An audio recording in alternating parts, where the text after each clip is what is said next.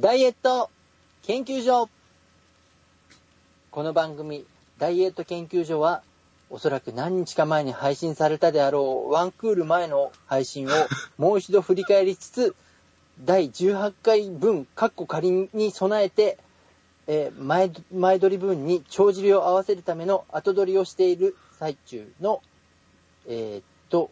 コンディションとなります。お送りするのは主任研究員である私永井と、半助です。よろしくお願いいたしますよろしく。お願いします。はい、これであの、一応前後のつながりが取れるのかなっていう。そうですね。えー、まあ、17回を出せているでしょう。っていうか、音源大丈夫かな？なんかだんだん心配になってきましたが。まあ、一応ある、あって、あの、配信されているっていうことを前提に、あの、今、冒頭お話しさせていただいているので、あの、皆さんも、たとえ手元に17が届いてなくても、あ、17あったんだなっていう気持ちで聞いていただけると、あの、スムーズに聞いていただける状況があるかなということで。まあ、だいや、まあ、あの、音源自体ね、し取れてるものに関しては消したりっていうことは今ないので、そうですね。あの大体バックアップを取りながらやっているので大丈夫なんですけど。そうですね。細胞ではないので、一応音源はありますっていうことだけ一応言っておけば問題なく出てくるは出てくるんじゃないかな。大丈夫なんじゃないかなと思って、何日か前には17が出ていたことでしょう。はい。17もありますっていうことで。はい。えー、なんか、なんとか細胞みたいですけど。はい。えーでもあの、ちゃんとこっちはあの確実に存在してるはずなのでそこはあの、半助さんはあと信じて、うん皆さんの耳に届いてることを願いつつ、今お話をしている最中っていうことで。はい。まあ、近況はね、17回の方でお伝えしましたが、はい。えー、よまあ、ぼちらぼちら、で多少余裕が出てくるので、配信もぼちらぼちら出ていくこととなると思います。えー収録の方もね、えー再開したいなと思っておりますので、そうですね。えー懲りずに聞いていただければ幸いでございますが、えー先週僕の状況なんか長々と言い訳のように話しましたが、永井さんどうなんですか最近は？僕もでもあの、状況変わったといえば、すごい大きく変わりまして。そうなんだよね。実はね。そうなんですよ。うんあの、本当に、ただ、番組配信が一回止まっていた時期には何も考えてなかったんですけれども、うんちょうど今からだから一月ぐらい前かな。うん。うん。まあ本当にあの生活スタイルも含めて非常に大きく変わりまして、あ、そうか。もうすぐ一月ぐらいになるのか。そうなんですよ。うんうん。だからあの、まあ、そうですね、簡単に言うと所属する会社が変わったことによって生活のペースが本当にあの変わりまして、はいはいはい。僕今信じられないぐらい早く寝る 体になりまして、そうなんだよね。もうものすごくあの、今僕、人にどんな感じなのっていう話を聞かれた時に、はい。あの、あの、敬に服しているっていう言い方をよくするんですけれども、なんか悪いことしたんですか？あの、悪いことしたんじゃないかっていうくらい、あの、ルールにガチガチに縛られた状況の中動いている感じだったりするので、あー。そう。ものすごくですね、まあ、今までしていた仕事のスタイルと本当に大きく、っていうか内容自体はそんなに変わったわけじゃないんですけど、うん。あそこにおいてのスタンスというかルールみたいなものが非常に大きく変わっているので、うん。非常に厳しくてですね、僕、う今髪の毛を切ったというか切らされたんですけど、こんなに髪の毛を短くしたのは、あの、髪の毛を一緒に、あの、要は僕の知り合いの美容師さん切るようになってから初めてだって言うと大笑いされたぐらい、えー、いやそのみ辺も含めて敬に服してるみたいな感じの。ああ、なるほどね。いや、なんかね、それを聞いてからお会いしたけど、あんまり違和感はなかったですよね。あ、でもあの、僕今、なるべくその空気に馴染もう馴染もうと思って、うんうん全身全霊を傾けてるんですけど、あまりにもそこに対してエネルギーを割きすぎてるんで、うん夜9時を回ると起きてられなくなったりすることがよくありまして、そうなんだ。本当にひどい大ですね。ただまあ、ちょっとそういう意味では、うん逆にあの、ものすごく朝が早くなった分、うん。夕方少し時間ができるようになったので、うん。まあ、なるべく、あの、動こうと思って、今、週3、4ぐらいのペースで、うん。汗をかくようにしてる感じなんですおね。おはい。で、体力をつけておこうっていうのと、あとは、まあ、あの、あとですね、個人的にお話をいただいているお客さんのメンテナンスは引き続き続いているので、うん。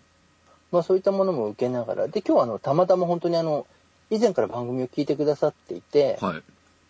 ちょっと多分ご本人の許可を得てないんで、お名前出すのもあれかと思うんですが、とある方をで。すね、結構海を越えたところに住んでいらっしゃる方からお話をいただきまして、うん。今日はちょうどだからあの、東京に行ってたんですね、メンテナンスをしに。で、あの、その方も本当にあの、今帰国をしてるんで、その間にっていうので、うん。今回メンテナンスを2回ぐらいさせていただいて、あとは向こうに戻られたら、ちょっといろいろなやり方で、うん。まあいろいろご提案をさせていただきつつ、体を変えていきましょうみたいな話だったんですが、とりあえずそれでこっちに戻ってきて、帰りの電車の中で、うん半助さんから連絡をもらい、うん今電車で、あの、ちょっと電話を受けられないんですっていうんでうんうん降りてコールバックをしたら、うんあの、収録ができるかって話になり、2時間後今に至るというこの経緯が、あの、ものすごくな、走られた3ヶ月間みたいな感じですけど。そうだったのね。大変だった時だったのね。あ、でもあとその中で、ちょっとあの、今までだと僕あの、フィットビットの話をしてたじゃないですか。はいはいはいはい。ちょっとあの、デバイスを最近変えて、うん。というのはあの、それもですね、あの、僕が今所属している場所だと、うん。腕に何かをつけちゃダメっていう、腕時計以外は NG っていう話になってるんですよ。腕時計はいいんだ。そうなんですよ。で、僕、フィットビットつけてたんですけど、それは何って言われて、うんあの、生活活動量計ですって言われたら、単語が頭に思い浮かばなかったらしく、うん。じゃあそれをつけてると困るなって言われて、うん。外すと困るなと思ったんですけど、うん。で、とりあえずフィットビットには僕が使ってるもの、時計の機能がないので、はいはいはい。じゃあつけておけないんだと思って、うん。それで何かちょっと代わりになるものをいろいろ探していたら、うん。まあ、ちょっと違うデバイスを見つけたので、それにちょっと切り替えて今、使っているんですが、まあそれはちょっとあの、ここだけだと時間が長くなりすぎちゃうので、うんまたちょっと近いうちに改めてお話をしようと思うんですが、うん。まあでも、それはそれでまた面白かったりはするので、うん。使っている方がいたらね、あの自分もこういうの使ってますみたいなお話をまたいただけるといいなと思っているので、そうですね。再開しましたので、ぜひメールの方も、えーそうですね、あの、またちょっとね、いろいろなご意見も皆さんに頂戴できるとありがたいなと思いつつお送りいただければと思います。えーメールの方が、ダイエットラボ、えーアットマーク、p-scramble.jp、えー dietlabo、アットマーク、p-scramble.jp で届きますので、えーはい中井さんと私の方に届きますので、ぜひメールの方もどしどしお送りください。そうですね。あと、僕が研究室に入れる時に入っていたっていう話を、うん。前回の配信の冒頭部分でのお話しさせていただいてはいたんですけど、うん。結構ですね、あの、一つのチームが結構皆さん熱が高く頑張ってらっしゃるチームでずっと継続して動いてらっしゃって、ほう。かなり皆さん成果がほぼほぼ全員出ているっていう稀有なチームがありまして、ほう。まあ、ちょっとそれもね、あの、後で改めてお伝えできればと思うんですが、はい。非常にあの、僕らがあまり出入りできない状況にあってもう、ん。本当にあの皆さん自分でしっかり動いてらっしゃって、うん。あの、恥ずかしいやら頭が下がるやらっていう、本当だね。俺なんか全然見てないからね。はい、なんて皆さん大人なんだろうと思いながらですね。はい。えーちなみにですね、これから配信しますボリュえー第18回、えーチーム D 頑張ってたみたいなお話をしております。はい。えーチーム D 頑張れとか言ってたんですが、いやいや、実は頑張ってましたねっていう、えーお話をしています。この、頑張れっていうだけ、基本的にね、皆さん頑張ってくださってる方が多いのは非常にありがたいなと思いながら。そうですね、なんかチーム、だって、今、研究所の中では、うん。もうすぐ終わっちゃうの寂しいですって話出てますからね。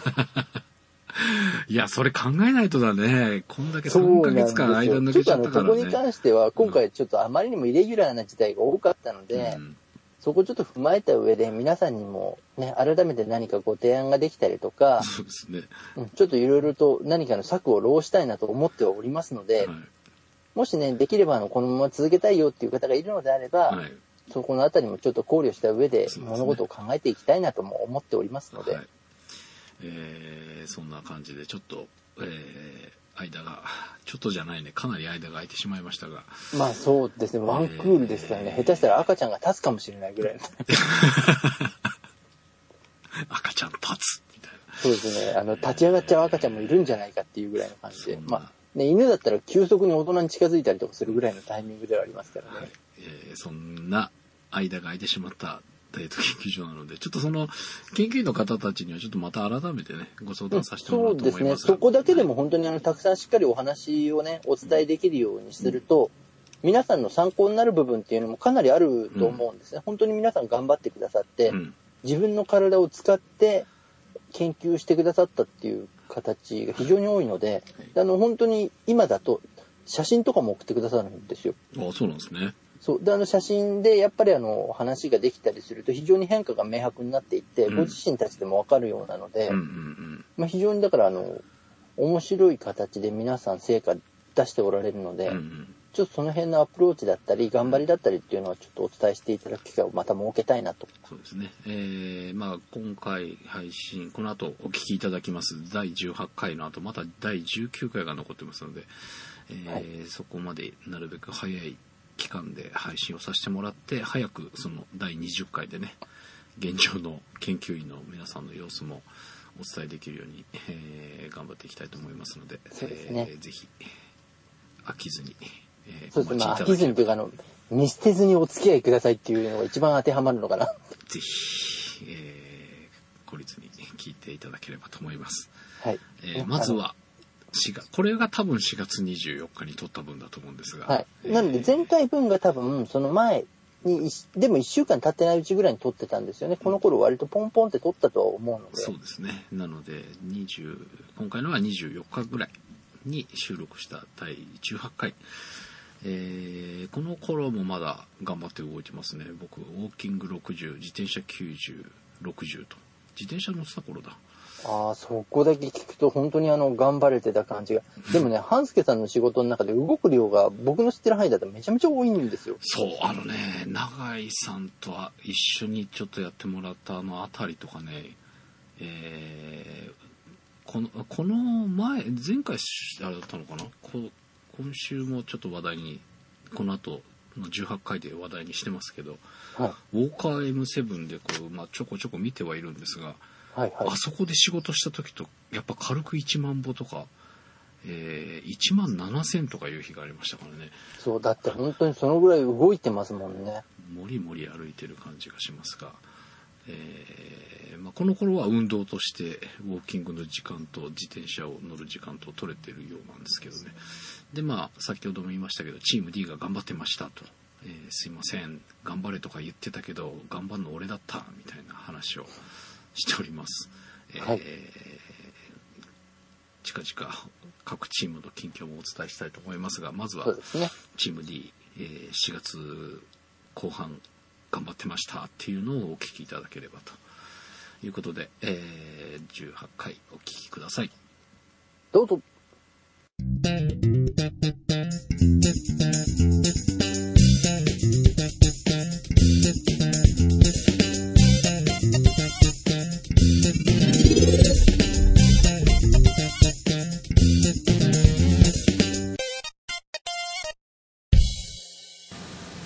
ダイエット研究所この番組、ダイエット研究所は、世の中にある様々なダイエットをリスナーの皆様と一緒に研究、検証し、自分に合ったダイエットを見つけていただくプログラムです。ご案内役は、上級研究員である私永井と、半助です。よろしくお願いします。よろしくお願いします。はい、えー、頑張りましたよ。はい。今週は。三また、イリーガルなことを頑張った感じ。いやいやいやいや、えー、週3回、もうな、1年ぶりぐらいなのかな。週3回運動達成おめでとうございます。と言っても、ムーバレックスとかね、ストレッチとかこういうのの間間に入れていきたいなと思いながら、それができていないのが反省点ではあるんですが、運動するぞということで、そうですよね。3日間時間を取れまして、て収録してる今日も行ってきたんですけど。えー、最初が失敗で、雨が降っていたので、プールに行こうと思ったら、プールお休みの日にまた行ってしまいまして。また定休日じゃんと思ってですね。狙って行ってるわけではないんですよね。行ったらたまたま定休日だったってことなんですよね3。回目か4回目ぐらいですね。月1回しか、1回ぐらいしかないんじゃないかな。うんあれでも、変則的に、その、プールお休みになったりとかするんでしたっけ？うーんと、まあ、月1回か2回ぐらいしかなかったと思うんですよね。でね、前にそのプール行き始めた時に、もう、その日が休みっていうのは張り紙がしてあったんですよ。はい。で、いやー、次の日かその次の日ぐらいだったような気がするよなって一瞬頭をよぎったんですが、えー、多分大丈夫だろうと思って行って、えー、途中からもうそんなのすっかり忘れて、さあ行くぞと思ったら、バーン入れないじゃんっていう。もう、15分か20分ぐらいかかるんですよ。もうちょいかかるかな。うん。まああの、その前の仕事のあれもあるので、そっち方向に移動してこうっていうのもあるんで、丸々無駄にはなるわけではなかったんですけど、えー、ちょっとがっくりしまして。でも雨が降ってたんでね、もう今日はなしかなとか思っていたんですが、はい。えー雨が小降りになりまして、はい。もしかしたら、まあ、これぐらいだったら傘さしても歩こうかなとか思って移動したら、雨が上がり。えー1時間ウォーキング。ただ、最後の10分ぐらい霧雨っぽいのがまた復活してきて、はい。ちょっと濡れちゃったんですけどね。えーウォーキング60分して、えー昨日、自転車90分。おー。そして今日、自転車60分。おー。3日間やってきました。えー今日足、なんかおかしかった。え、それは、なんでしょう？いわゆる、ごわつきみたいな、こわばりみたいなものがあるってことですあかのね、つってるんじゃないんだと思うんだけど、足の付け根の部分、ももの外側って言えばいいのかな？はい。えー、こう、なんて、ヒンジになってる部分 って言えばいいの？なんて言うんだろう。多分伝わりづらいと思います。えっと、足の、すお尻の横って言えばいいのかな？もうちょっと下なんだよな。お尻とももの間の、要は外側。はい。完全側面みたいな。そこがなんかね、つったようななんかすごい痛みを感じながら、自転車乗って5分もしたらそんなになっちゃって、やべえとか思いながら、とりあえず無理くり走ってみたら、えー60分走ったうちの10、頭10分。で、10分過ぎたぐらいから平均になってきて、はい。えー最後の20分だから真ん中の30分ぐらいは平気だったんだけど最後と頭10分と最後の20分痛かったそれ、ん多分、前に自転車を漕いだ後にう、んアフターケアをしなかったからってことですよね、ただ単に。正解やりっぱなしで次の日にまたトライした。そうそうそう簡単に言うと、使った部分が筋肉痛で、うんっさらにもっと言うと、筋肉疲労を起こしたっていう話ですよね。ていうことなんだうん、だけだと思う。あの、ね、あのその、筋肉痛なのか、多分あの、久しぶりに使ったんでっていうことだと思います。使った場所がもう、もろにそういうことですもんね。そうかあとは多分えー終わった後に、ちゃんとほぐさないところもあったんだろうといううんことですよね。しかもね今日遠足の撮影だったんですよはいはいはいはい。で、えーちょっと歩いて、えー遠足行って、で、終わった後に、その、えー撮影した近辺を自転車で走ってきてだった感じだったんですけど、それはそれで、今日は随分といろいろと動く感じなんですね。うん。まあ、ハードっちゃハードでしたね。朝8時から、えー、2時ぐらいまでか。遠足撮影して、ね、で、ほら、遠足って学年によって割と距離って変わるじゃないですか、ある程度。あ、これがね、1年生、6年生だったのよ。あおのー。ーなんていうの、6年生が1年生をサポートしていくみたいな。はいはいはい。だからまあ1年生がいるから、距離は知れてるんだけど、でもね、結構1年生が伸びるぐらいな感じ。あ帰り結構か可愛くてさ、ー、はい。これ6年生が手引っ張ってんだけど、なんかもう放心状態でさ、大丈夫？とか言ったら、うーんとか言いながら、っ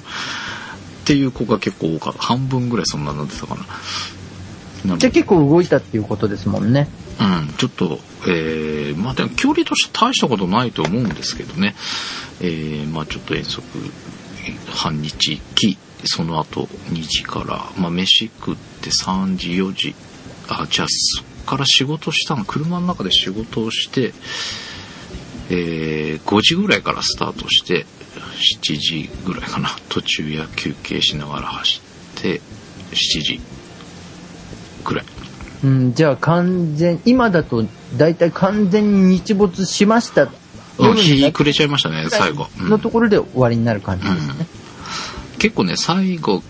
えー最後というか、一回だけこう休憩したんですけど、はい。いつもだと鶴見が走るから、ちょうど折り返す時にね、少し休んでっていうところだったんですけど、今日は違うとこ走ったので、はい。ぐるーっと回るような感じで、どこで半分かな、みたいなのよくわかんないまま、まあこのまま行っちゃってもいいんだけど、と思ったんだけど、まあちょっと、えー景色のいいとこがあったので、そこで泊まって少し休んで、写真撮ったりしたら結構時間かかっちゃって、え、そういう時も、うん。カメラを首から下げながらウォーキングしてるっていうことで認識していいえっ、と、基本的にね、ウォーキングは常に持ってます。あ、自転車も常に持ってます。はいで、あの、ここでね、あの、解説をしておくと、いわゆる、半助さん持ち歩いてるのコンパクトカメラ、なんでデジタルコンパクトカメラではないんですよね。あ、まあまあ一眼ですけどね。で、あの、結構でかいんで、でかいっていうことはどういうことかっていうと、重いんですよ。今日、あ、で、昨日はね、えっ、と、2リットルの水とカメラと、まあ、そこだけでも結構、背負っていくんですね。背負っていきって、えーでもそれは飲みながらだったので、ボトルに移しつつ、えー1リットルぐらいは飲んで帰ってきた感じだったんで、今日その残りの1リットルとカメラと、えー持っていきましたけど、えー自転車の時はリュックに入れてね、はい。行きます。さすがに。ウォーキングの時は本当に首からぶら下げて、ただ、もりもり歩く時は、たすき掛けにしてカメラを背中の方にくるんと回して、両腕がブンブン触れる状態で。はい。まあ、そうじゃないとね、本当に結構大変ですよね。カメラを持って移動するって、慣れてても結構大変な気はするんですよ。あのーいや、仕事の時はあんま気にならないんだけどね、仕事の時2台ぶら下げてたりするんですけど、そんな気にならないんだけど、ウォ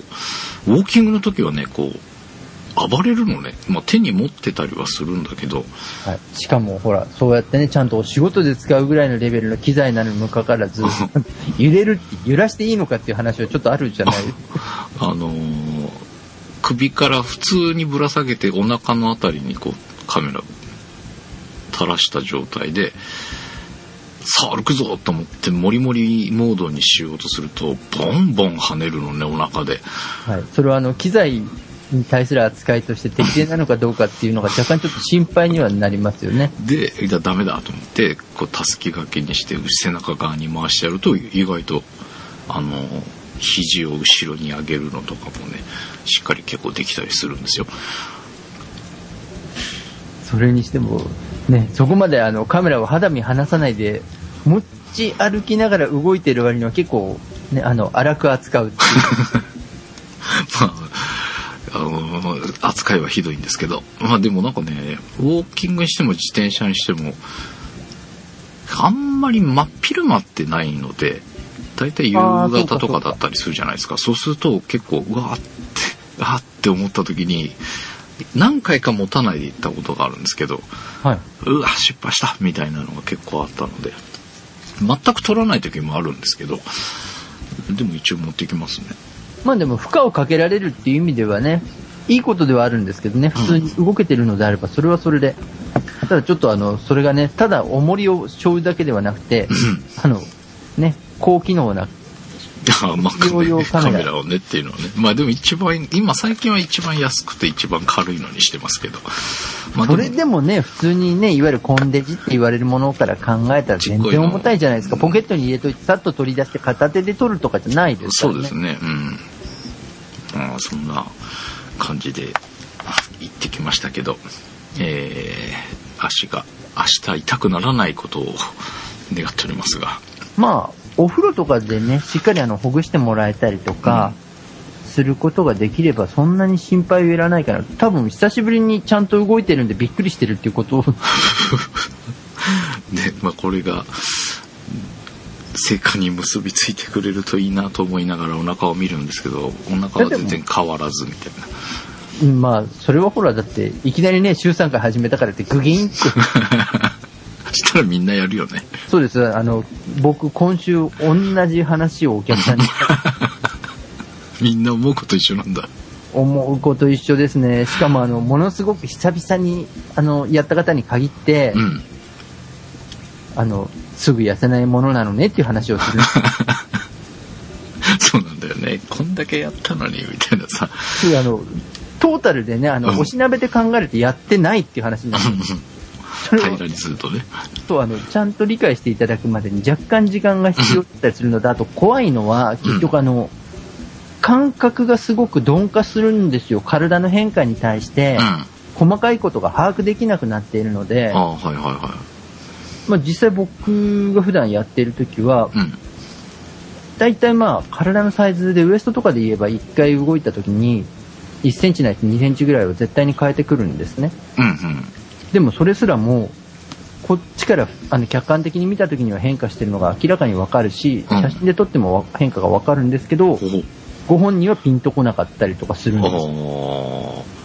いや、なんか、やったんだからもう、なんか、過剰に期待しちゃうんだろうね、きっとね。うん、もうあと全然わかんなくなっちゃってるって言ってますね。要はあの、うんちょっとぐらい落ちたぐらいでは変化が感じ取れないぐらい感覚が鈍化しちゃってるらしくて。もうそうなっていくと結局あの体の反応もあまり鋭くはないんですよ。で、それを解消するにはやっぱりある程度まとまった回数を1週間とかの中で組み立てて動いていくしかないので、だからあの間を空けないで頑張りましょうねって言って笑顔で来るしかない。ものすごい手応えがなく帰ってくるっていうのを今週2回ぐらいやったんですけどうん。。そうなんだ。来週、またつ3日間続けたいんだけど、来週ちょっと、うんスケジュールがなんかね、不明瞭なんですよね。だからどうなるかわかんないんですけど、まあ、ちょっとまあまあまあ、でもできる時に少しでもっていうことうんまあねが大事かなというふうに思います。ちょっとでもっていうのはね、やっぱり忘れちゃいけないなっていう気がしますけどね。うんですね。あとは、まあ、これは僕も今ここのところ何かあの信じられないぐらい忙しい波が襲ってきてるんですけど。でもまあ、日課だけはとりあえずきっちりやろうとしていて、まあ、できてもいるっていうのもあるんですけど、うん。そこに対して最近ちょっとあの、まあ、辛めに設定を上げているので、より辛くなってるんですね。おそうなんだ。うんでも別に僕意志が硬い方では全然ないので。本当にやりたくないなと思いながらやってるんですよ、正直。うんそれでもやっぱりちゃんとやっておいた方が、コンディションが良かったりとか、うん。まあ体のっていうことですよね。うん。まあっていうのはね、はっきりありますし、やっぱり物事を進める効率が上がるっていうのはあるんで、多少やっぱりしんどいし、うん。正直気持ちとしてはやりたくないっていうのがすごくメーター増えてるんだけど、うん。やっておいた方が明らかに良いっていうのがわかるので、うん。あえてきつめにしてやっているっていう感じでいくと意外と乗り切れてるので、あの、あのね、今日乗ったところが、はい。えっ、と、まあ、海に近いところで山もありみたいなところだったんですけど、はい。えー僕普段乗ってるのが、あの、川沿いの道なので、はい。ほぼ平坦なんですよ。はい。まあ、上流に登るときは、まあ、緩く登ってるんですけど、えーまあ、坂道っていうような感じのとこはないんですよね。はい。で、地元の近くで乗ってってもないんですよ。あの、あんまり山がずっと続くようなところって。ああ、まあ、でも確かにそうですね。うん、で、えーまあ、今回行ったとこも別に登り続けて1時間坂道ずっとっていうの感じじゃなかったんですけどはい。でも僕が普段走ってるところからすると要は15分登りっぱなしとか10分登りっぱなしとかっていう箇所が何箇所かあるんで、えー結構坂道が最初回ったときつかったんですよねそれももう1年前ぐらいになっちゃうんだけどで、えー間は空いているもののはい。今日行ったらね遠足の後だったんだけどあの上りの区間は全部ノンストップで行けたんですよおー。結構なんかすごいきついだろうなっていうちょっと覚悟をしてたっていうのもあったのかもしれないけどあ結構いけんじゃんとか思って。でやっぱ間は空いたとはいえそれまでやってきたことって繋がってんのかなと思ってね。あ、繋がってるのは絶対に繋がってますね。うん。間は空いちゃってたけどそれまでに乗ってた分とかまあ自転車だけじゃなくてねウォーキングとかプールとかしてた分っていうのは多少そういうのついてんのかなっていう気がついてます、ついてます。前すごく前に触れたことがあるんですよ。あの、いわゆるマッスルメモリーっていうやつうんですね。あの筋肉も意外と以前の状態っていうのは記憶はしているっていう。はいはいはいただ使っていないと、いわゆるなまるので、うんそこの記憶を、要は再現できる性能をうん持てなくなっちゃったりするっていう。はいはいはいだからやっぱり体が覚えてるっていうのはね、そういう、いわゆるマッスルメモリーに近い部分でもありますし、一回やっぱり経験したことっていうのは、うんうんある程度思い出してくると、やっぱり体って反応できるようになってるんですよ。うんうんだからやってたことに関しては絶対に意味がありますね。だから逆に言うと、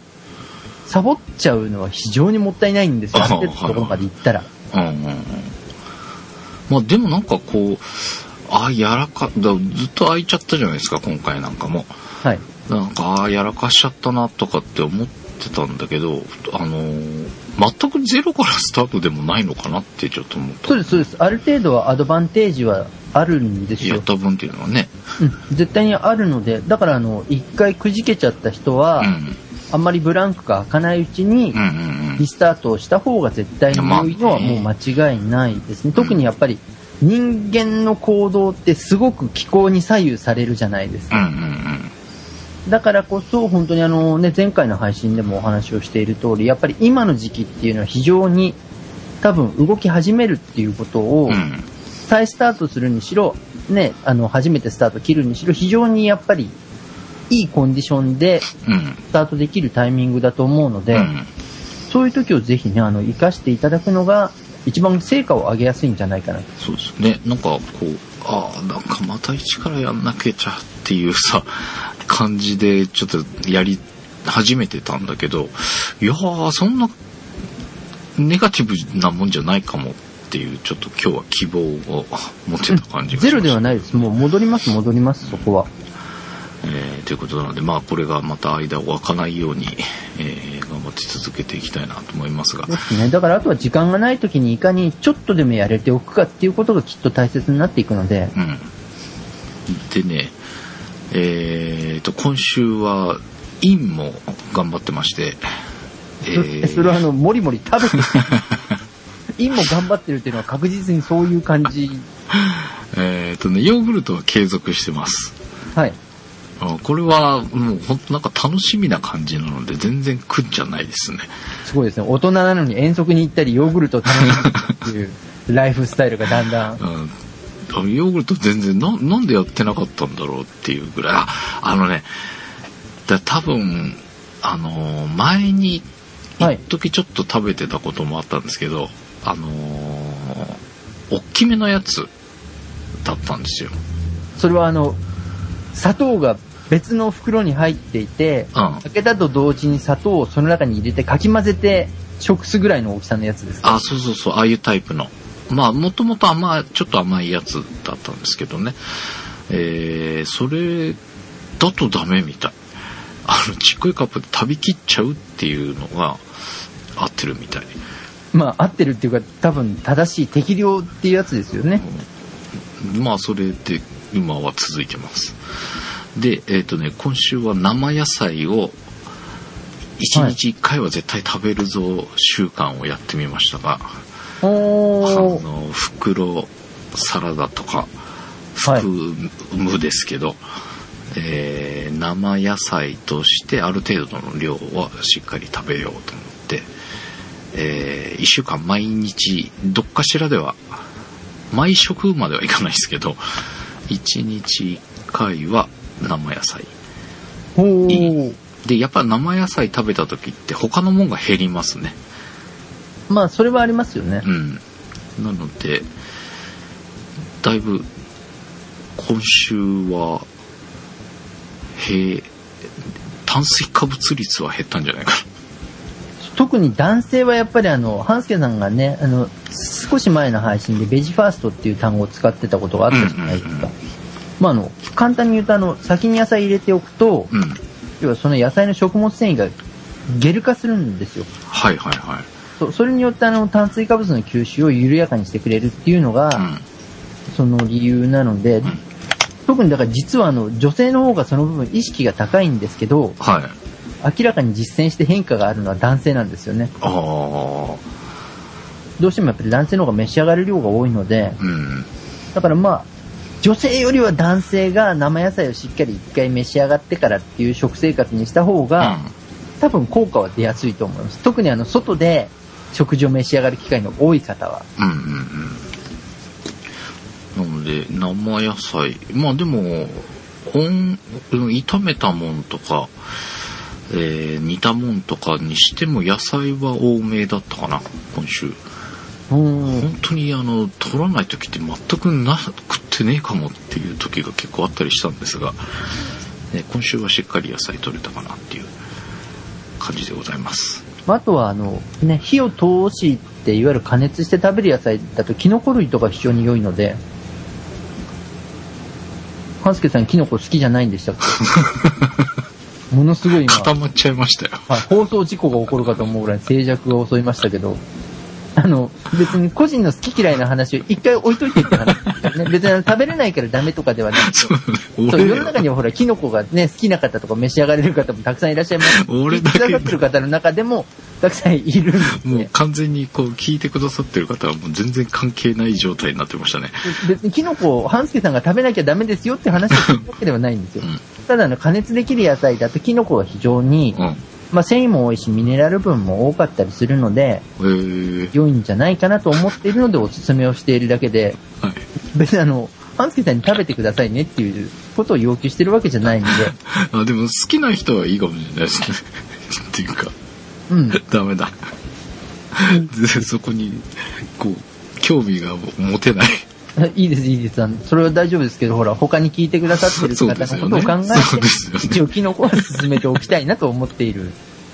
キノコね、まあ、しめじ、えのきぐらいは食えなくはないそのぐですけど。らいで十分ですよ。まあ、キノコって割とね、召し上がれるものでも種類はたくさんあるじゃないですか。うん。そういったものを炒め物の中に入れてあげて、いわゆるかさ増しをしてあげることでも、うん。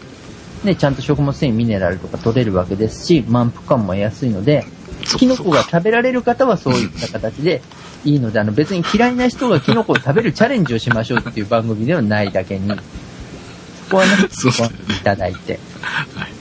でもね、えのきはね、自分でも買います。あの、そん、あの、大丈夫ですよ。あの、そんなに珍味じゃないから普通に売ってるわけじゃない。えのきはね、なキノコ類で唯一食えんのこれだしなとか思って。で、ほんの少しだけこう、なんか、野菜食べた時に混ぜ込んでみたりとかね。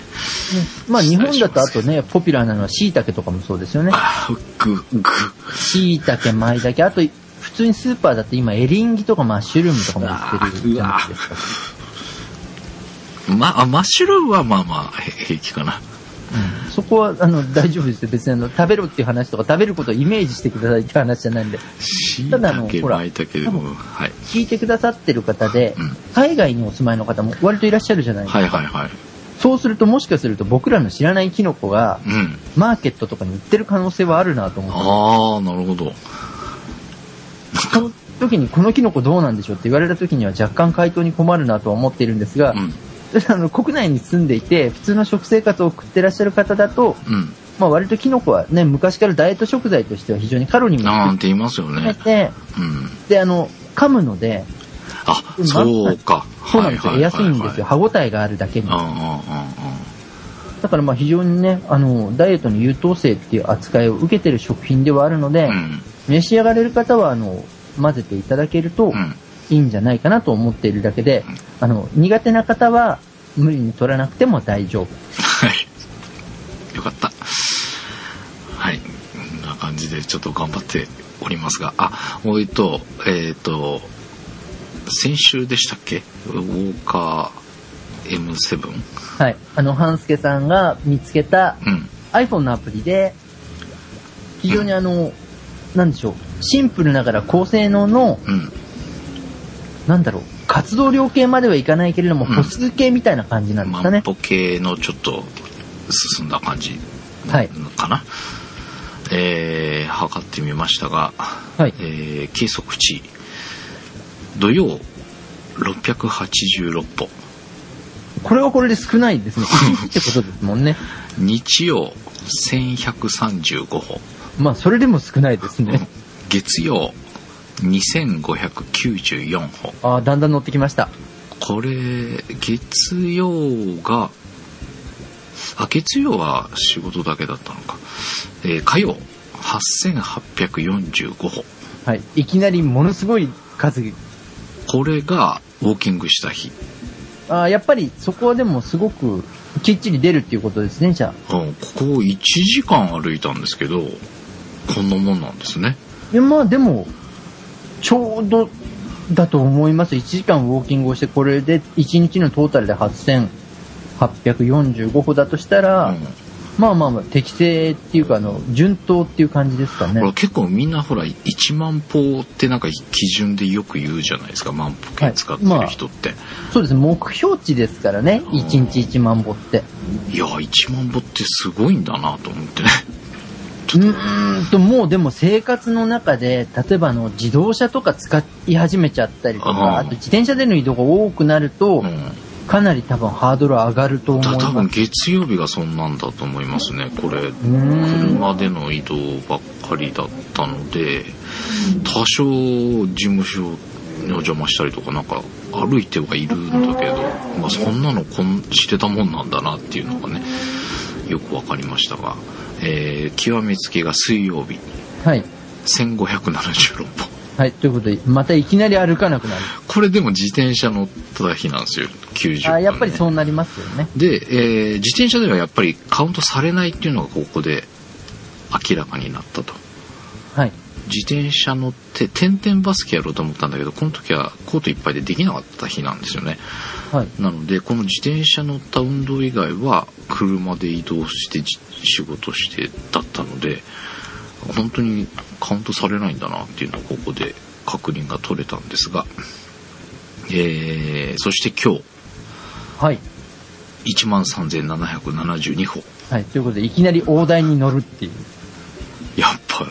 仕事の時歩くんじゃんとか思って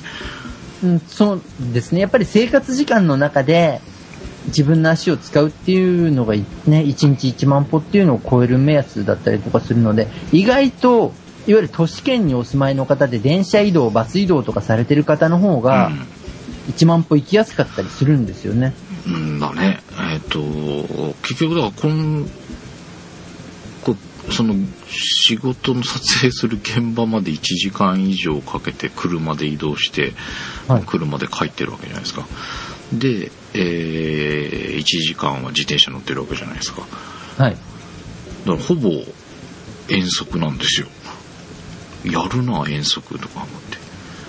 まあ、やるなっていうか、もう思いっきりだってね、遠くまで足で体を運ぶって書いて遠足なわけじゃない。もう、あの、主目的そこですからね。言ったら。いや、かやっぱ仕事、仕事ダイエットありじゃんとか思ってね。いや、あの、いいんですよ。あの、本当に生活時間の中で動く時間があるっていうのが一番良いことですから、うんそれは、ただまあ、遠足ダイエットはできる大人が限られてる。先生か業者かみたいなね。そうです、そうです。もう、だってその2種類以外だったら、多分あの、若干犯罪の匂いがまたしてくる感じですからね。それ以外の大人はなかなかできないだろう。まあね、えー、まあ、これからシーズン入ってきたら結構、あとね、運動会の時にどんぐらい動くかなっていうのがちょっと楽しみなんだけどね。あー、なるほど。ただまあ、運動会の中だとね、やっぱりフィールドとしてちょっと狭くなってしまう。まあそうなんだよね。そうなんです。遠足の方がまあ、活動するフィールドが広い分、歩幅としては割と期待ができるのかなっていう感じはありますよね。あとまあ一泊二日の行事とかね、そこはい。ら辺でどれぐらい行くかですね旅行的なもがのだったりとか。ちょっと楽しみにしているところなんですが、ただ、ねえーはいちょっと残念だったのが、はい。このね、えー、ウォーカー M7 ね、いくつか表示させられるんですよ。項目を、うん。あのー基本的には、えー歩数、で、カロリー、えー動いた移動距離。はい。あ、10キロ歩いてるわ、俺。で、えっ、と、どの時間でどんだけ動いたかみたいなのが書いてあるんですけど、はい。えーやっぱりその向かう時と、えーそこに行った先で撮ってる間はもう3分の1ぐらいに落ちるんですけどそれが続いて最後帰ってくる時っていうのがまんまグラフに出てる感じなんですけどね、えーもう一つえっ、とねえー時計みたいな画面があるんですよ。はい。24時間で1周なんだけどね。で、えー要は円グラフっていうかパイグラフっていうの、はいえー1周で24時間で、えーその中で何をしていたか、えー基本静止状態あるいは乗車状態って書いてあるんですけどはい。水色なんですよでウォーキングしたとこは緑色になるんですよあー、なるほど。でランニングっていうのもあるの3種類色分けされるんだ、うーん。えー水色が静止または乗車状態はい。でウォーキングするったところは緑色になってランニングするとピンクなんですよ、あー、活動状態でもまたスコアが変わるんですね。そうなんですよが今日ねはい。結構走ったつもりだったのよはい。ピットもピンクが入ってないのねっていうことはカウントされなかったっていうことです ランニングとしてはカウントされないんだとはい。それはランニングではないです。に、あの、認定をされたっていうことですね。ダメなんだとか思ってねまあでもその辺はね、あの、いわゆる重力センサーと加速度センサーを使っている分、うんきっちりしてるでしょうから、うんやっぱりランニングのペースではないですよっていうのをちゃんとっ、ていうことなんだろうねうん、表されたっていうことなんでしょうね。自分的にはわしわし走ってその列を抜いていきとかって思って頑張って走ってたつもりだったんだけどそこら辺は全然カウントされていなかったのであれはランニングとしては認めんということみたいです。うん、まあでも一応ね、それだけ動いたことに関してはちゃんとカウントをしてくれているっていうことなのでね、うん。あとは慣れてきたらそこのゲージがね、ちゃんとピンクになるように動けるか、多分そうそう走るかっていうところも含めて、そうですね。ちゃんとあの、ウォーカー M7 に認めてもらえるレベルで走るをまだランってしてないからねこんだけえ2年半でしたっけ？民大からすると。ねそういうお話をいただきましたが未だにランってしたことないんですよ。まああの、これに関しては多分やり始めないといつまで経ってもウォーキングなんですよ。あやっぱりあの、走るって意識的にプランを組んでいかないあと、うん。なかなかウォーキングから行こうって自然にはいかないんですよね。え。ーこれさあでもあのーほら僕これまあ民大始めた頃思ってたのはまあいきなり走ると膝おかしくするみたいな話をはい。聞いてたのであまあそうかでもまだ体重がね芳しくないもんねうん。そうですね。体重と、あとはやっぱりね、筋肉の柔軟性っていうか柔らかさなんですよね。筋肉自体の柔らかさがないと、やっぱり関節に負担が大きかったりするので。まあでも今はすごくテクノロジー進化がやっぱり素晴らしいので、うんその部分をかなりシューズで保管してもらえるようにはなってるんですよ。高性能なシューズが、やっぱりでもかなり今お値段は張ってきてるんですけど、うんでもやっぱりその金額に見合った性能を持ってるシューズっていうのは非常に増えてきてますよね。だからやっぱりあの、そこがいわゆるスニーカーよりも、ランニングシューズでランニングはやった方が絶対に良いって最近僕もお客さんに勧められるようになったのは、うんやっぱり明らかな機能差があるんですよ。一番いいのはやっぱりちゃんと動いた分の効率が上げられるっていうことですよね。ねだからやった分の成果を上げやすいので、うん本当に靴に関して走るっていうレベルまで行った時に関しては、ちゃんと靴を選ばれることをやっぱりお勧めしますよね。うんうん特に今だとシューフィッターさんみたいなのがね、いろいろなショップにいらっしゃったりとかして、ああ出てたりしますね。足に合った形で靴をね、うん。推薦してくれたりするので、あの特に日本だと、意外と軽視されがちではあるんですが、あの、水野さんがランバードっていうブランドでああはいはい。出しているんですけど、別にあの、僕全然、水野さんの靴にはお世話になってないんですけれども、うん非常にやっぱり日本人の足に合った靴を用意できてるっていうお話はたくさん聞くんですね。だからまあ、その部分では一つ、どれにしていいかわからないなっていうのがあったら、うんまずはそこのあたりから入るのも良いんじゃないかなっていう意味では、うんうんお勧めしてますね。うんまあでも本当にあの、機能性の高さっていうのはここ何年かですごく高まってきてるので、うんあとはやっぱりそういうもので、不意の怪我とか、うんあと積み重なった時のやっぱり疲労による怪我っていうのをうん担保できる部分っていうのも非常に大きいんですよね。うんだからまあそこに関して何かいいものを選んでランニングっていうのが一番おすすめできる方法ではありますね。それがあれば多分多少膝のこととかは無茶をしても頑張れるようにはあるかなっていう感じはありますね。そっかまあちょっとそろそろそろそろっていうかもうちょっと早く頑張ってランに移行できるようにしたいなっていう。まあ今でなければアッキーですよね、あとは。ああなるほどね。うん真夏に走り出すっていうのはね、もう完全に倒れたい症候群でしかないと思うので、うん。今の時期で6月の前までか、秋口、夏を本当に完全に終わって9月の末から10月に入ったあたりからのどちらかのスタートっていうのが一番無理なく進められるかなと。うんランってどうなんだろうとウォーキングでも1時間ぐらいすもりもりやると結構ぜいぜいになっちゃうあまあまあまあ、なりますね。でも、税制になることが目的ではなくて、うん単純に同じ時間動いたらやっぱり、ね、あの、非常に運動量が増えるじゃないですか。うんうんうんそこの部分の大きさっていうのが、やっぱり全然違うっていうのがメリットとして一番大きいところなので、単純に、ね、痩せやすくはなりますね。うんラン始めると？間違いなく。はい。うんそれはもう間違いなく、痩せやすい状況にはなりますね。ああそうなんだただそれですごく走ることにはまる方ってやっぱりいらっしゃるんですよ。ああ今まで全然走ることなんか自分は考えてもいなかったっていう方がどんどんどんどん大きい大会に出たりするようになるとか、ねえ結構皆さんハーフマラソンだとかなんとか。ね、今だと10キロマラソンみたいなのもありますからね。そんなところからで本当に始められる方も多いんですけれども、あの、ハマる方が、本当にあの、膝とかを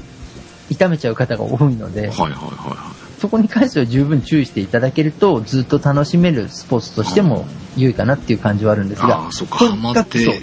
やのりすぎちゃうみたいな。はい。あああの、どうしてもずっと走り続けていることでう、ん軟骨が傷んじゃうんですよ。はいはいはいで、軟骨が傷んだ後のリカバリーって本当にできないんですね。へえまあ、あとは人体とか、まあ、転べば人体とかよくあるんですけど、それよりも軟骨が消耗しちゃって、うん回復しなくて傷を負ってしまうっていうケースがあったりとかするので、うん。まあそういった部分の、なんだろう、あまり過度にね、一生懸命熱が入りすぎちゃうと、怪我を招きやすいっていう部分のケアをしながらであれば非常にやっぱり痩せる上で効率が高いので、ほうほおすすめはしやすいかなと思うんですが、本当に怖いのは軟骨の消耗度の激しさですね。走るのが好きな方だと多分膝足首は絶対必ず何かでやってしまうので、そうすると結局トップフォームを維持できなくなるんですよ。要は一番いい状態をう。んうんそうすると体を変な使い方をして無理をしちゃうのでうん。う、ん。最終的にやっぱり腰を痛めやすくなったりとかうん。すると、なかなか今度は自由に走ることも難しくなっちゃったりとかするので、うん。まあ、そういう部分を気をつけていただけると実は走る点は非常に良いですし、あとは走った後にクールダウンで、まあ、水の中で動くっていうのが一番体に関しての負荷を減らす方法ではあるので、えー、ランしてその後プール行けと。あだからクールダウンですよ、本当に。最初にほら、やっぱり走った方もクールダウンで多少は走るじゃないですか。うんうんだからスポーツクラブとかに通われてる方だとう、ん。うん。本当にいわゆるトレッドミルっていうランニングマシンっていう機はいはいはい械の上で走る機械でしばらく走った後、うん。プールに行かれてクールダウンされて上がるっていう方も割と多いですよ。へえ。やっぱり体の疲労が回復させやすいっていうのがね、うんうんうん。とてもわかるようで、使われる方も多いので、うんまあ、意外とあの、足だけ使ってるように見えて走るって全身使う運動なので、はいはいはい。だから全身をやっぱりしっかりね、ケアできるっていう意味で水の中が楽なのかなっていう、なるほどね。うん、感じですね。だからまあ両方本当に使っていけると、非常に当然ね、良いわけですし、うん。できればね、まあこれウォーカー M7 って言ってるのにランニングのメーターがシビアだっていう話もどうかっていうのはある。ま あでも走るっていうことに挑戦できるんだったらね、本当に今の時期か秋口なので、うん。同じようにね、ウォーキングずっと続いてたんだけどっていう方で、ちょっとそろそろ走ってみようかなっていう方は、うん。今の時期自体はとても良いですよね。うん。うん。おすすめしやすいなと思います。そしてあの、このウォーカー M7 なんですけどですね、えーっと、多分、うん。第15回の配信を半助さんがしましたよっていう風に、はい。ツイッターで上げた後に、うん。えっ、と、ツイッターアカウントはボム花子さん。花子さんって僕ら普段から呼ばせてもらっている花子さんが、うん。えっとですね、あの、この、ウォーカー M7 を半助さんに推奨してくださっているというツイートをして、あれ？本当はい。で、あの、僕らが多分、うん。その15の次の16で、ウォーカー M7 の話をうん。普通にしているので、多分あの、花子さんに教えていただくより、前にその話はしているんですけれども、うんうん。多分あの、配信上のタイミングだと、なんか僕らが教わったものをさも自分たちで見つけたみたいな話で語ってる体になってるかなあ、本当だ。そそこに関してはあの若干タイムラグがあったりするんで、僕らがあの収録をさせてもらった後に。花子さんが教えてくださったという流れがあの、くしくもありまして、本当であの。配信のタイミングとずれたがゆえに、まるであの、僕らが人から教わったものを自分たちに見つけたかのごとく、話をしているという回が、あの、第16回になっているかと思うんですが、あはいはいはい。あの、花子さんも、あの、教えていただいて、使ってらっしゃるようです。あありがとうございます。当だね。いや、見ろよっていう話だけど。まあまあまあ、でもほら、それでね、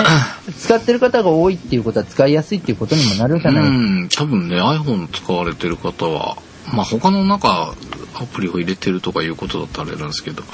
まだ試されてない方は、あのーランキーパーとかそうい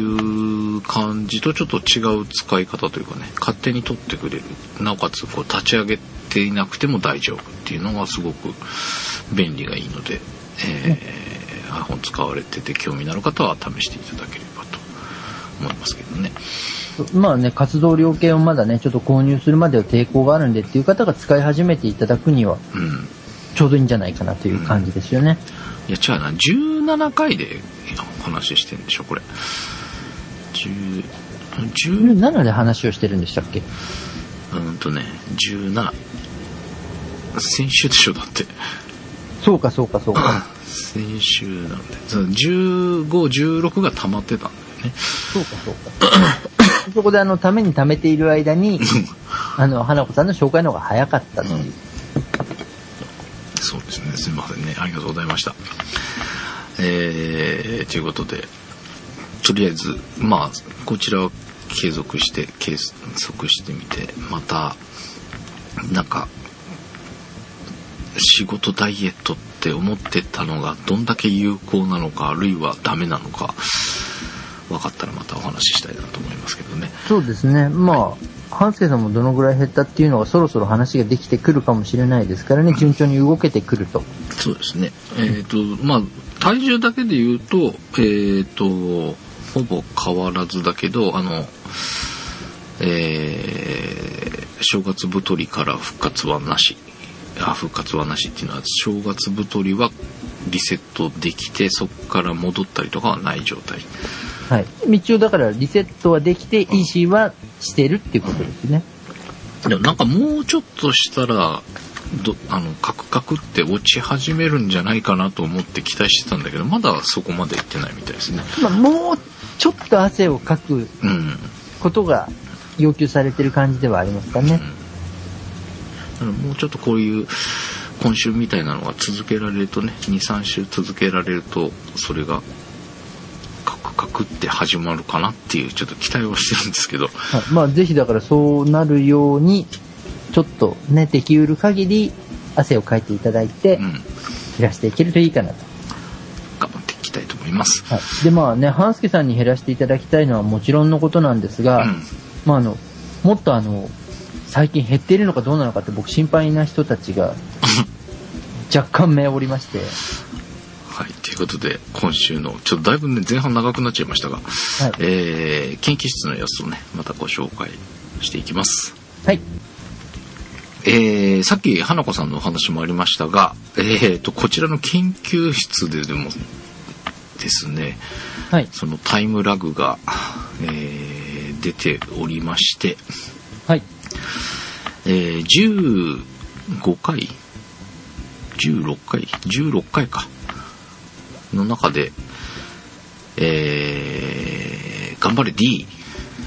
チーム D の皆さんのお話を。したんですがはい。配信した後に、えー研究室覗いたら、はいチーム D の人たちがですね何やら研究報告とかえ頑張ってんじゃんみたいなはい。あの、葉っぱをかけようと思ったら動かれてたっていうことですね。そう実はその収録した時点ではね大丈夫なのかみたいなことを言っていたんですが全然平気だったようではい。大丈夫だったっていう。タイムラグがあったら全然こうタイミングを知っててあんなエールの葉っぱをかける必要はなかったとはい。完全にあの、テレビの衛星中継の間のタイムラグみたいな。仕上がりになってる感じでしたけどねね。はい、えー、ということで、今週は、まずはですね、そのチーム D、えー、カリラさんが中間報告を書いてくださってましたので、ご紹介したいと思います。はい。えーっと、研究開始からそろそろ2ヶ月が経ちますね。いや、一月経つのが、あー一月日の経つのは早いなと。えー相変わらずバタバタの毎日ですが、これではいかんと、研究の中間報中間報告をしてみます。はい。えー研究テーマ、えー寝る前10分間のムーバーレックスを半年間続けられれば理想のお腹周りになるはずだ。はい。まあ、これはだから家庭っていうことですよね。うん。えーで、テーマの設定の微調整。はい。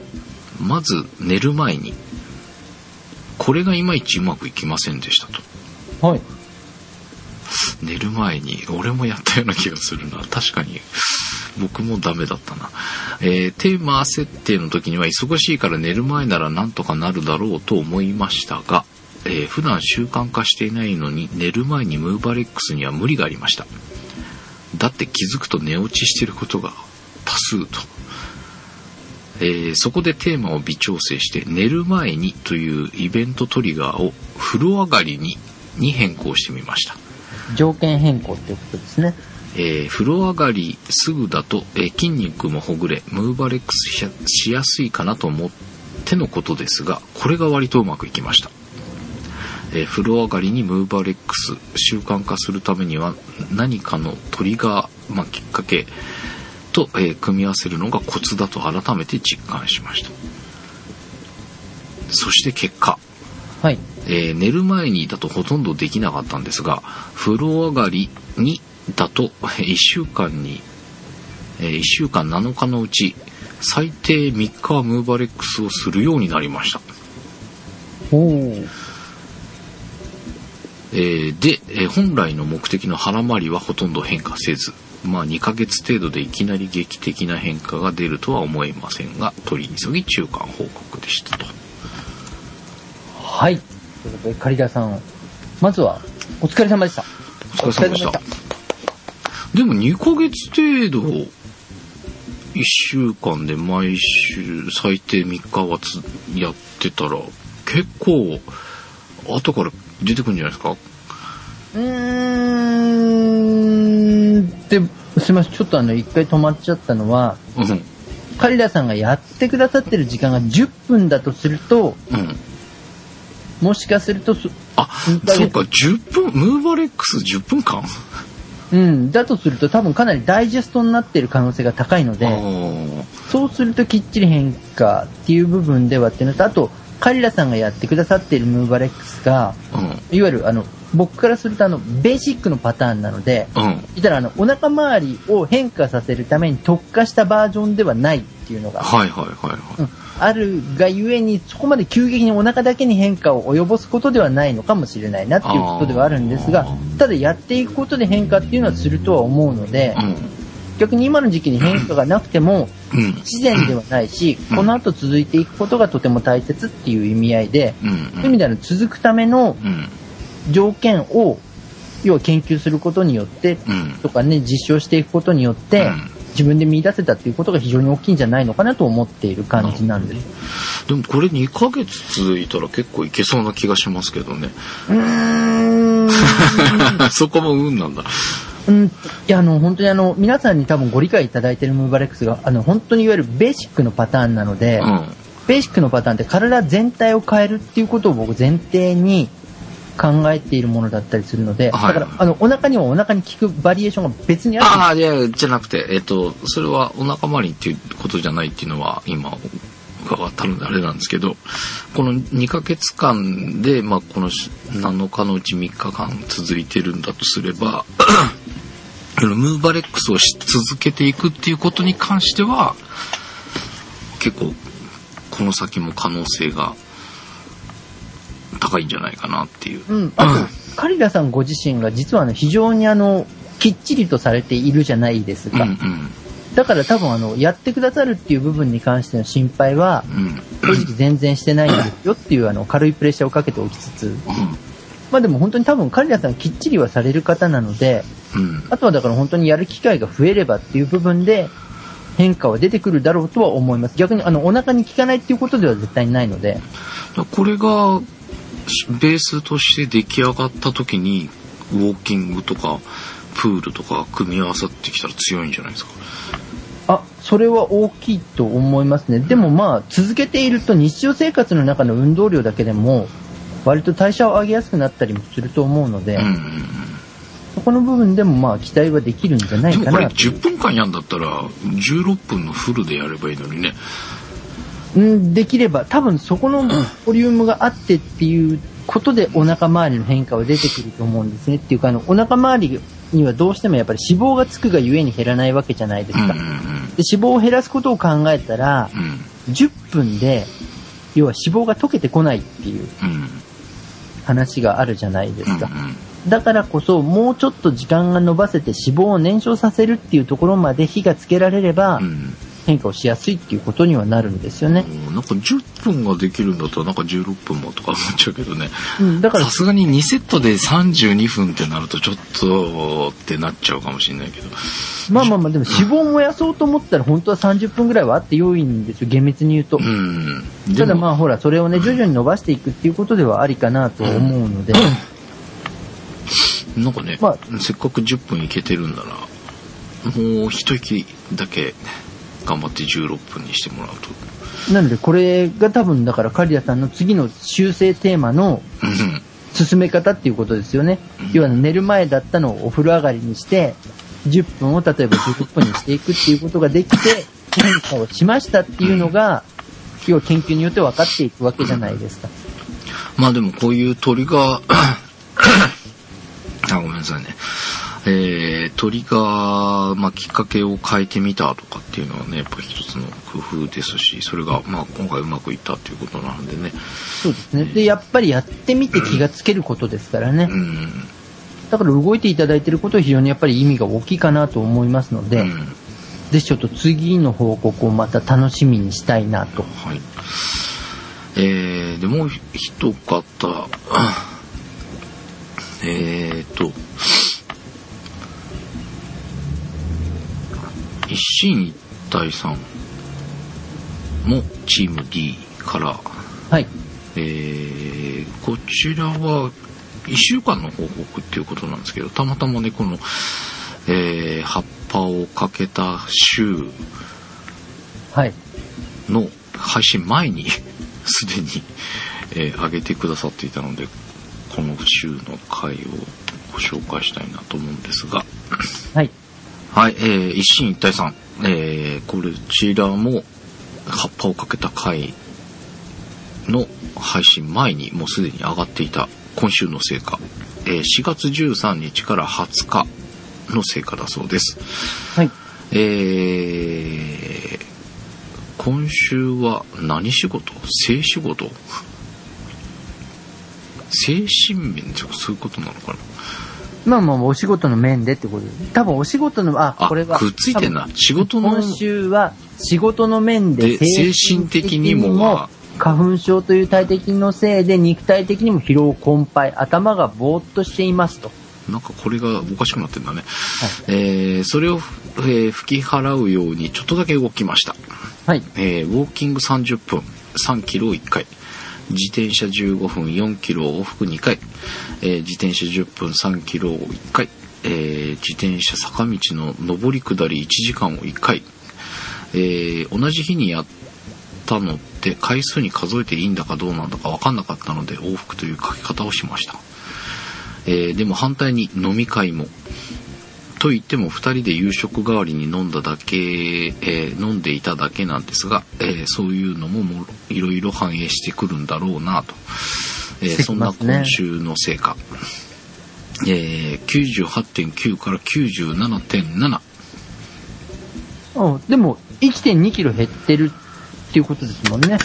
おめでとうございます。おめでとうございます。なんか懐かしいあれですが、えー体脂肪36.6%から今週の体脂肪じゃん。36.4%はい。こちらも0.2%減っているということですね。おめでとうございまおすめでとうございます。えー減ったといえば減ったなのかもしれませんが効果が出ているのかというと微妙な感じ、えーもうちょっとどうにかせねばと思う最近ですということで効果が出てるか出てないかで言えば、まあ出てるっていうのが事実だと思います。うんただ多分、一進一退さんに関しては、もうちょっと、もうちょっと、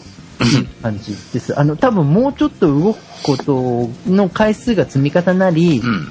多分あの、食べるっていう部分がもうちょっとだけうん工夫ができると、うん多分、はっきりと変化っていう部分が出てくるだろうなっていう感じ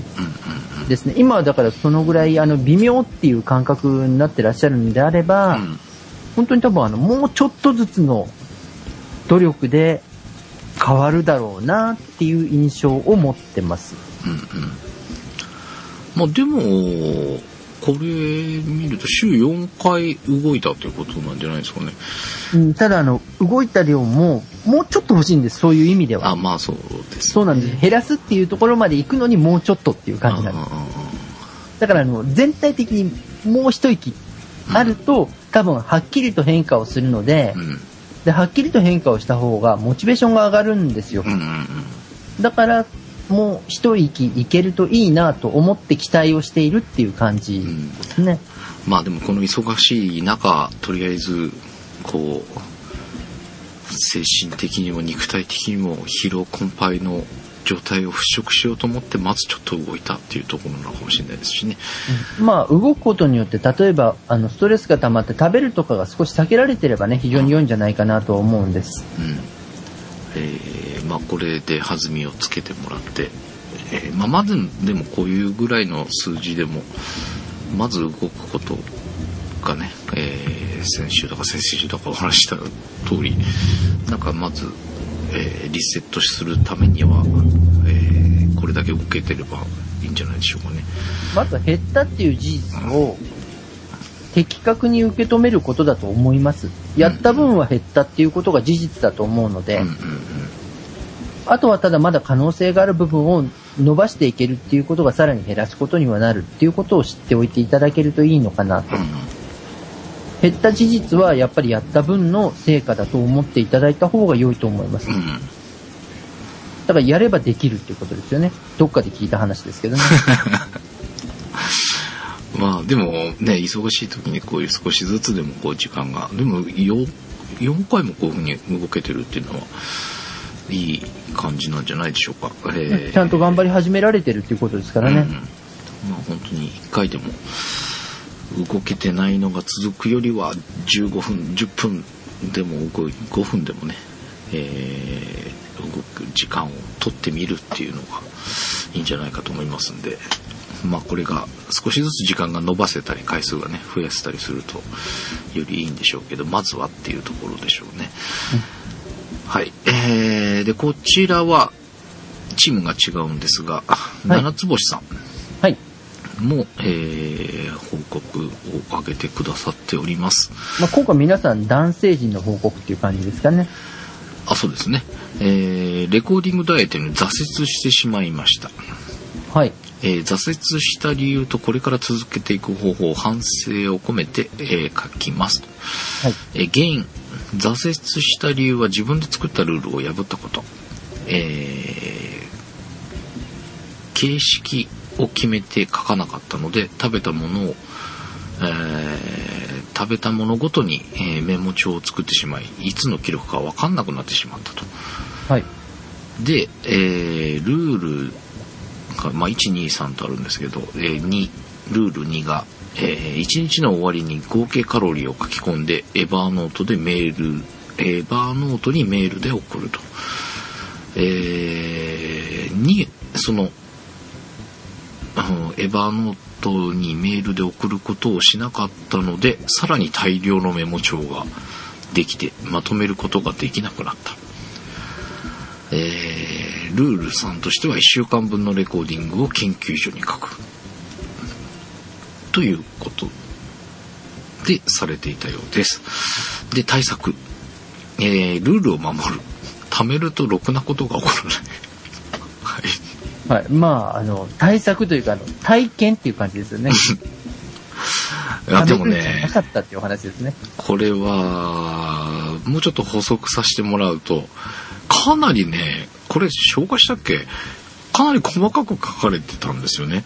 そうですね。本当に、あのー、取ら、取られたもの、食べ物、食べ物、飲み物を全部、控えられてたんじゃないかなっていう。まあまあまあ、でもレコーディングダイエットってそこがやっぱりあの、最低限のルール まあそうなんだよね。全部。書くっていうことがあれなんでしょうけどね。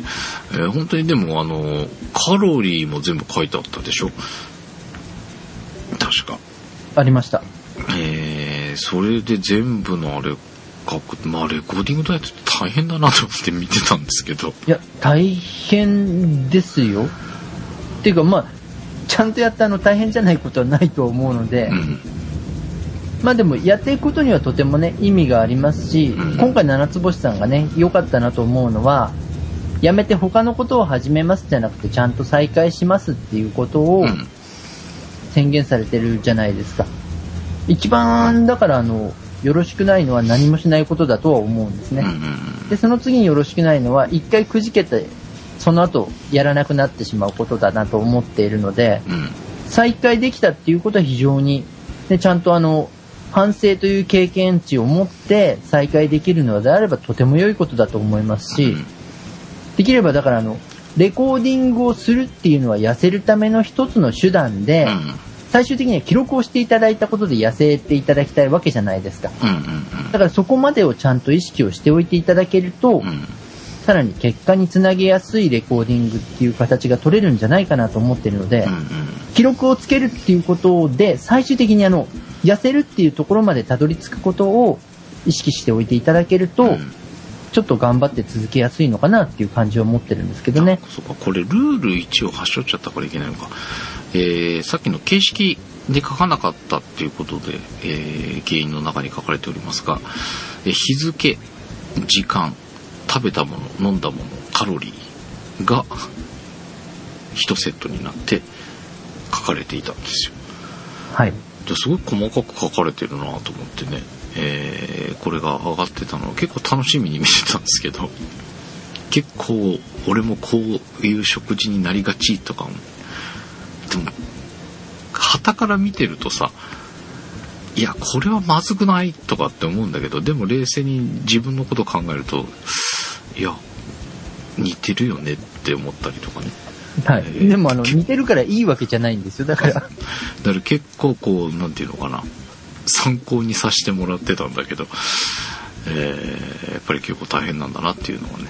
思いました大変ですね。あとはだから最終的にね、記録をするっていうことがもう本当にさっきも言ったようにね、行為の最終地点ではないだけに、うんやっぱりそれを見て活かしていくっていうことがすごいレコーディングダイエットにとっては一番寛容な部分になってくるわけですからね。だから半助さんがそうやって参考にすることも非常にありありだなとも思いますし、うん。そこを逆に見ないで記録だけをし続けていると、多分日記で終わってしまう可能性が非常に高いので、あそうですね。だからだからこれレコーディングダイエットってその書くのが面倒くさくなるから食べるのやめようとかそういう話も聞きますしでもこうずらずらってこう並べた時にこれだけこうきっちりした形で書いて並べるとあこの日あんまり野菜取れてないよねとか今週全体的に炭水化物が多めだったねとかここ食べ過ぎてるなとかっていうのをなんか振り返ったりとかいうのにはやっぱりいいのかなっていう気はしましたけどね。そうです、そうです。だからあの、レコーディングダイエットは道しるべなので、うん。あの、書くのが面倒くさいから食べるのをやめるっていうのは正直僕はあの、ほぼほぼないと思ってるんですねあ、。そうなの？なんかそれ聞くけどねあ。の、っていう抑止力っていう話をしますけど、うん書くのが面倒くさくなる人は絶対に食べます。ああ、そっか食。べることをそこで相殺することは基本的にはないです。そうか。食べるのをやめるんじゃなくて、メモるのをやめるのか。そうです、そうです。だからこそ、ちゃんとあの、見た上でうん、活かしていくっていうことで抑止力を働かせるっていうのがう、ん。一番正しい使い方だと思うので、うんまあ本当にだから道しるべとして、せっかくつけた記録を活かしていただくっていうのが。大切かなと思うので、半助さんがさっき言われたような使い方ができると、うん。一番効果が上げやすいかなと思いますので、うん。ぜひちょっとあの、ご自身のね、大切な記録は活かしていただけると、うん。成果が期待できるかなというふうに思っているので、うん。だからなんかね、あのー今まで書かれていたやつもう一回振り返って見てみるだけでも違うような気がするし、えーな、確かね、途中から食生活が変わられたみたいなの書かれてたんですよね。はい。なんかそういうあれも、あのーその、書かれていなくても、その、レコーディングされたものを見れば、あ、ここからなんか内容が変わってるねとかっていうのはわかるし、なんかそういう意味でもやっぱ続ける意味も大きいだろうし、その振り返ってそれをこうあ今度はこういう食べ方をしようとかねこういうものを取るようにしようとかっていう意識づけに大きく役立つんじゃないかなっていう気がするのでまたこれ再開されるということなので私は個人的に楽しみにしておりますのではい。僕はだからあの、それを活かしていただいて、うん痩せるっていうことに対して非常に期待を持っておりますので、うん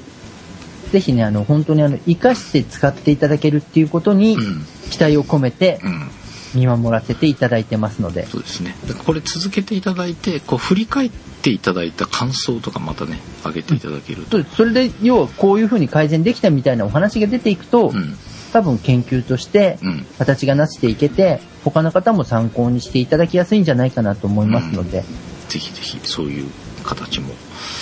えー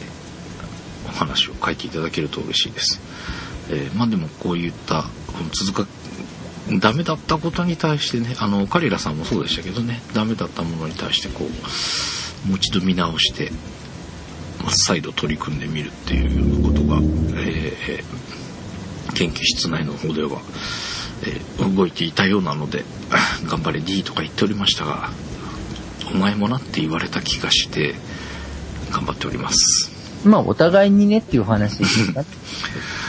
えーということで研究室ね、徐々にまたいろんな形でご紹介していこうと思いますが、えーかなりそれぞれ頑張って動いておりますので、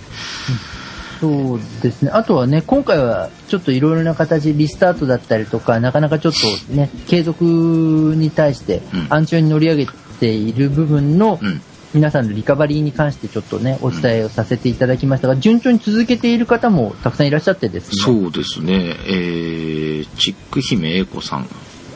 えー今収録時点で言うと54日目っていうことで、えー毎日日記つけてくださってるんですよね。英子の楽しく障害ダイエット54日目っていうタイトルで日記がかかっておりますけど、英子さんの場合はこう、インしたものとか動いたもの、動いた内容とかね、えーその日の天候から始まりみたいな、かなり詳細に。うん、書かれていて、えーなおかつこの54日目、チーム I のメンバーに業務連絡が入っております。えー週に一度はチーム I に集まりませんか？と呼びかけもされていたり、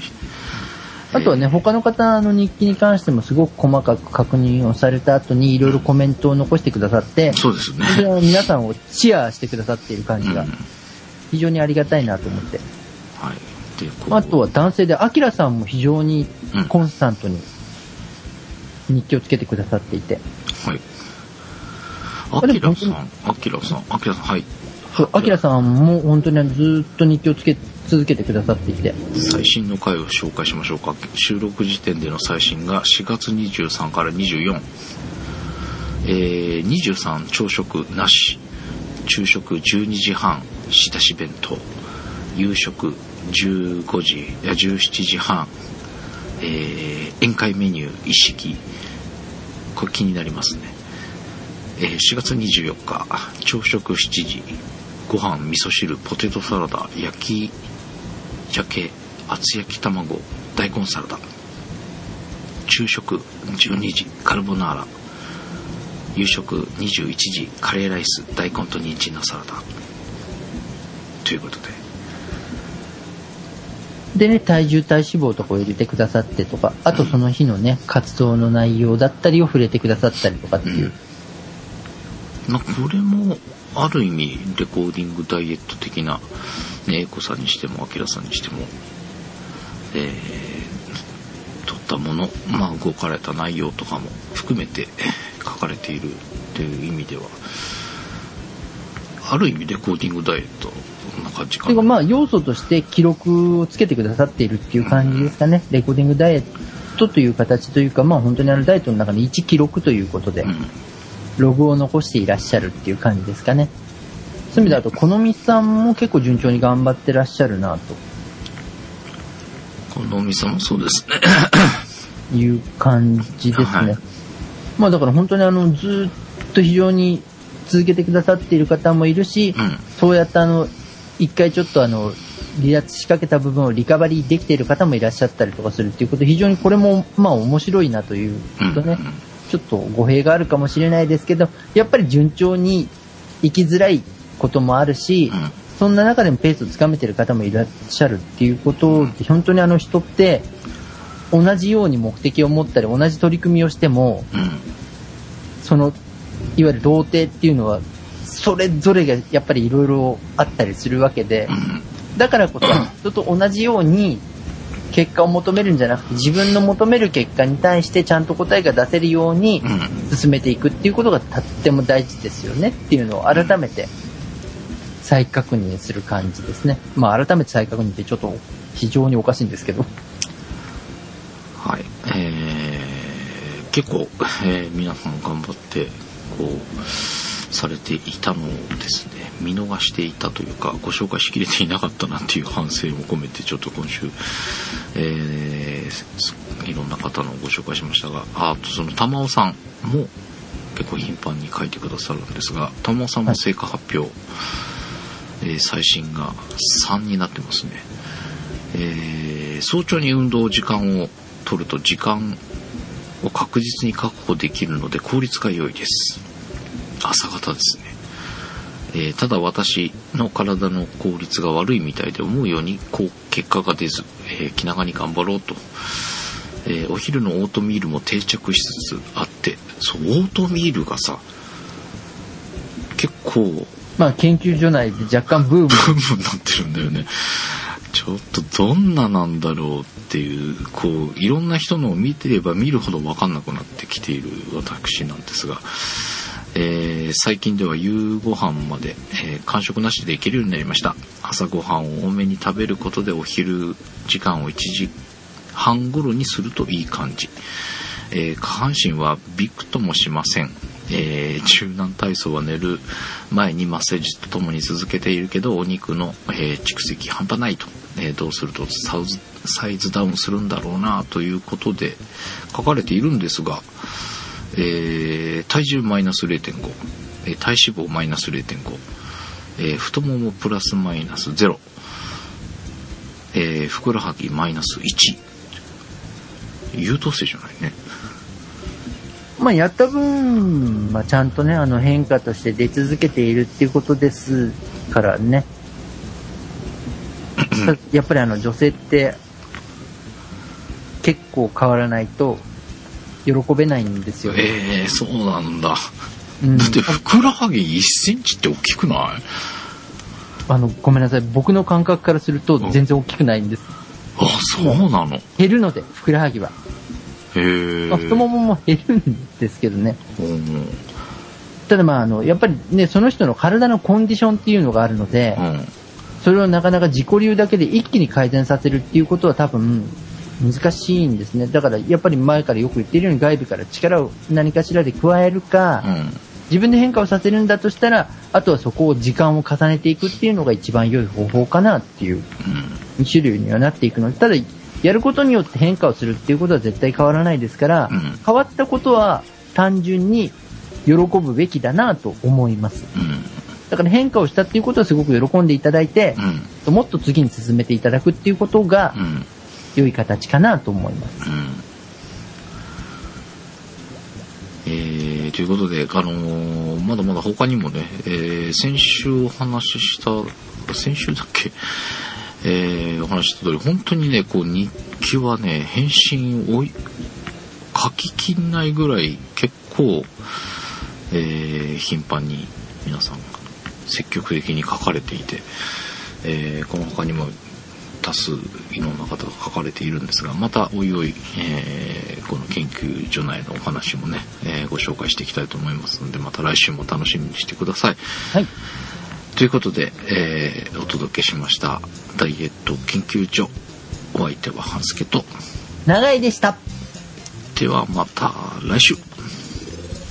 来週